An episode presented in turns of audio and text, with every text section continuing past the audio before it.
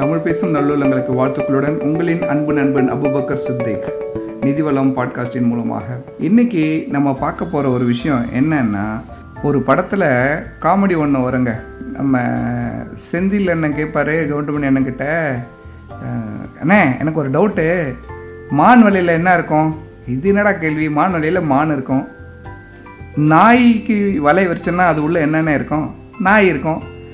கொசு வலைக்குள்ளே மட்டும் ஏனே கொசு இருக்க மாட்டேங்குது? அப்படின்னு ஒரு கேள்வி கேட்பாரு. அடாடா அப்படின்னு புல்லரிச்சிடும் அது போல தாங்க இப்போ நிறைய பேர் இன்சூரன்ஸ் வந்து எதுக்கு? நமக்கு காப்பீடுக்கு தானே இன்சூரன்ஸுக்கு தானே. ஆனால் நம்ம ஆளுங்க இன்சூரன்ஸுக்கு பதில் அது இன்வெஸ்ட்மெண்ட் ப்ராடக்டாக தான் நிறைய பேர் அப்ரோச் பண்ணுறாங்க அந்த மாதிரி விஷயமா தான் அவங்க பர்ச்சேஸ் பண்ணிக்கிட்டு இருக்காங்க நிறைய பேர். இன்சூரன்ஸும் வாங்கிட்டு இன்வெஸ்ட்மெண்ட்டுக்குன்னு சொன்னால் பரவாயில்ல. அது வந்து நிறைய சமயத்தில் வந்து வேறு மாதிரி இருக்குது அதை பற்றி தான் இன்றைக்கி டீட்டெயிலாக பேச போகிறோம் ஏற்கனவே நம்ம நிதிவளம் பாட்காஸ்ட்டில் எவ்வளவு இன்சூரன்ஸ் தேவைப்படும் அது எப்போ வாங்கணும் இன்சூரன்ஸோட வகைகள் என்னென்ன அப்படின்னு நம்ம பல டாப்பிக்கில் ஏற்கனவே பேசியிருக்கோம். இதுபடி பொதுவாக இப்போ இருக்கிற லைஃப் ஸ்டைலில் ஒரு சராசரியாக சம்பளத்தில் இருக்கிறவங்க பார்த்தோன்னா வீட்டு கடன் வாகன கடன்லாம் வச்சுருக்கிறவங்கலாம் அந்த கடனும் தாண்டி இருக்கிற கொஞ்சம் கொஞ்ச நெஞ்ச இன்வெஸ்ட்மெண்ட்ஸும் தாண்டி பார்த்தோன்னா எல்லாருக்குமே மினிமம் வந்து ஒரு எழுபத்தஞ்சு லட்சமாவது இன்சூரன்ஸ் தேவைப்படுதுங்க. அப்படி இருக்கிற பட்சத்தில் எவ்வளோ இன்சூரன்ஸ் வச்சுருக்கோம் அப்படின்னு சொல்லி கேட்டோம்னு வச்சுக்கோங்களேன் வருஷத்துக்கு ஒரு லட்ச ரூபா ரெண்டு லட்ச ரூபா கூட ப்ரீமியம் கட்டுறாங்க. ஆனால் அதுக்கு எவ்வளோ இன்சூரன்ஸ் காப்பீட்டு தொகை வருது அப்படின்னு சொல்லி பார்த்தோன்னா பத்து மடங்கு தாங்க வழக்கமாக வருது.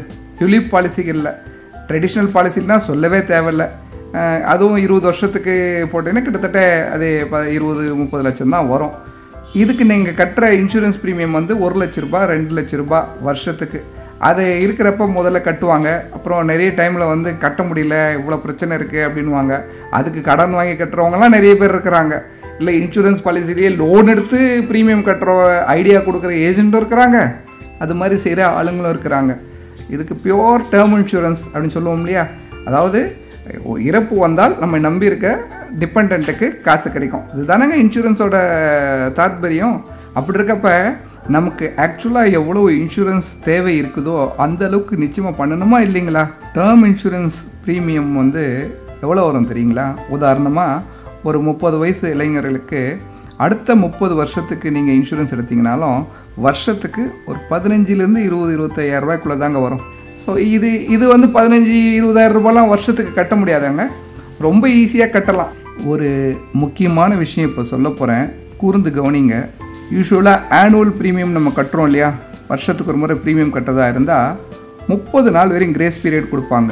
இந்த முப்பது நாளைக்குள்ளே அடுத்த ப்ரீமியம் அதாவது ப்ரீமியம் டியூ வந்ததுலேருந்து முப்பது நாளைக்குள்ளே நீங்கள் கட்டலைங்கன்னா இன்சூரன்ஸ் லேப்ஸ் ஆகிடும் அதாவது அதுக்கடுத்து நீங்கள் அப்புறமா கட்டிக்கலான்னு கட்டுற வரையும் விட்டுட்டிங்கன்னா உங்களுக்கு அந்த பீரியட் வரையும் உங்களுக்கு இன்சூரன்ஸ் கவர் ஆகாது. இது ரிஸ்க் தானே. ஒன்று ரெண்டு லட்ச ரூபா நீங்கள் ப்ரீமியம் வச்சுருந்தீங்கன்னா பல டைம் பல சிக்கல்கள் வரும். கட்ட முடியாது நல்லா தெரியுது இல்லைங்களா? எதுக்கு இவ்வளோ பெரிய ரிஸ்க் எடுக்கணும்? இன்சூரன்ஸையும் மிஸ் ஆகிற அளவுக்கு எதுக்கு நம்ம வைக்கணும்? சரிங்க. இன்சூரன்ஸு ஒரு இன்வெஸ்ட்மெண்ட் ப்ராடக்ட்னு வச்சுக்கோங்களேன். இது வரையும் என்னென்ன ரிட்டர்ன் கொடுத்துருக்குன்னு நம்ம பார்க்கணுமா இல்லையா? ட்ரெடிஷ்னல் பாலிசின்னு சொல்கிறோம் இல்லையா? அந்த endowment policies money back policy whole life policy இந்த மாதிரி பாலிசி வகைகளில் என்ன ரிட்டர்ன் வரும்னு பார்த்தீங்கன்னா வழக்கமாக ரெண்டரைலேருந்து அஞ்சு பர்சன்ட் அந்த அந்த லெவலில் தாங்க கிடைக்கும் வருஷத்துக்கு கூட்டு வட்டியின் படி. நீங்கள் யுலிப் மாதிரி ப்ராடக்டை செலக்ட் பண்ணியிருந்தீங்க அப்படின்னா இது சந்தை சார்ந்து தான் உங்களுக்கு ரிட்டர்ன் கொடுக்கும். அது டெட்டு செலக்ட் பண்ணியிருக்கீங்களா ஈக்விட்டி ஸ்கீம் செலக்ட் பண்ணியிருக்கீங்களான்னு நிறைய பேருக்கு தெரியாது. அப்படியே ஈக்விட்டி ஸ்கீம் அக்ரெசிவ் செலக்ட் பண்ணியிருந்தாலும் எக்ஸ்பென்சஸ் நிறைய அப்படின்றதுனால சிங்கிள் டிஜிட் ரிட்டர்ன் கிடைக்கதாங்க வாய்ப்பு அதிகம். இது தாங்க இப்போதைக்கு இருக்கிற நிதர்சனமான உண்மை. ஸோ நீங்கள் இப்போ வச்சுருக்கிறது இன்சூரன்ஸ் ப்ராடக்ட்டும் இல்லை இன்வெஸ்ட்மெண்ட் ப்ராடக்ட்டும் இல்லை. எதுக்குங்க இதை வச்சுக்கிட்டு நீங்கள் இவ்வளோ கஷ்டப்படணும்? யோசித்து முடிவு செய்யுங்க. என்றைக்குமே இன்சூரன்ஸையும் இன்வெஸ்ட்மெண்ட்ஸையும் மிக்ஸ் பண்ணாதீங்க. இது போன்ற பல முக்கிய நிதி சார்ந்த விஷயங்களை அறிந்து கொள்வதற்காக நிதிவளம் பாட்காஸ்ட் சேனலில் இணைந்திருங்கள். டவுன்லோட் செய்யுங்கள். நண்பர்களுடன் பகிருங்கள். நன்றி.